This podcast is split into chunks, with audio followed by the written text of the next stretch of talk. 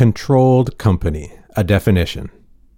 Up first, we have an image illustrated and described by Nate Schmold.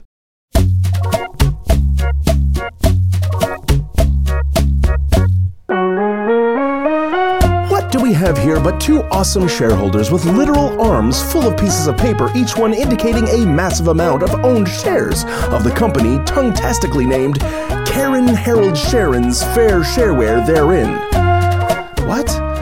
Uh, the two shareholders look at each other with a knowing gaze as they wish they held enough shares to change the company name to something a little easier on the saliva glands.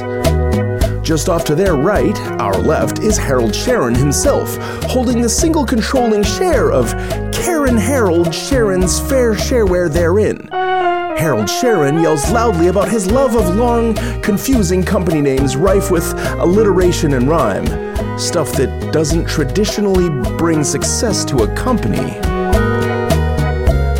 Harold Sharon, you gotta let it go, man. Remember that in most cases, every share has one vote, right? That means that if you have one share and one vote, even if there are 100 million other votes, you can still participate in corporate governance, but you just don't have much authority on your own. In fact, in some corporations, a single person or corporation might have 50 million and one votes, and so they always get their way no matter what the other shareholders want. These are called controlled companies because their governance is ultimately controlled by an individual person or organization. So basically, up until you sell a majority of your shares in Really Stylish, it means your corporation is controlled. Controlled by you, that is. If you have shareholders, you probably want to listen to them, even just because they might have good ideas, but for the most part, you can ignore them unless they know something important that you don't. If you need more money and want to sell a majority of your shares, there's also a cool trick that will help you keep on being a controlled corporation. Some business owners create multiple classes of shares and give some share classes more votes than others. You can even decide that one class of shares will get no votes, sell those shares to other people, and keep the voting class of shares to yourself. That way, you really only need one share out of 100 million, and you still have a controlled company. Pretty cool, right?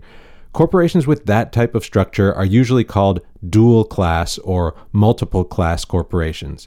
Dual class corporations aren't allowed in every sector or everywhere in the world, so make sure you double check first. Controlled companies are especially interesting if they're publicly traded because that means people are interested in owning shares even though they don't really have any governance authority. Curious, right? Seems weird that someone would want to choose to buy shares and not have governance authority when they could buy shares in another company and have both stock and governance authority. In fact, there are some people who are really cynical about dual class corporations in particular. If you think about it, a dual class structure usually means that one person or organization has all the governance authority, but if the corporation's performance is bad, they only lose a little bit of money because most of the shares belong to other people who lose a lot of money if the corporation is bad.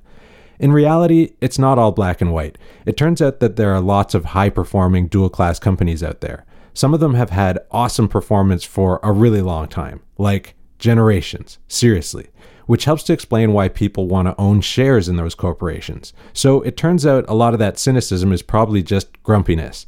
Lots of dual class controlled corporations are great, and lots of single class, widely held corporations are awful, and vice versa.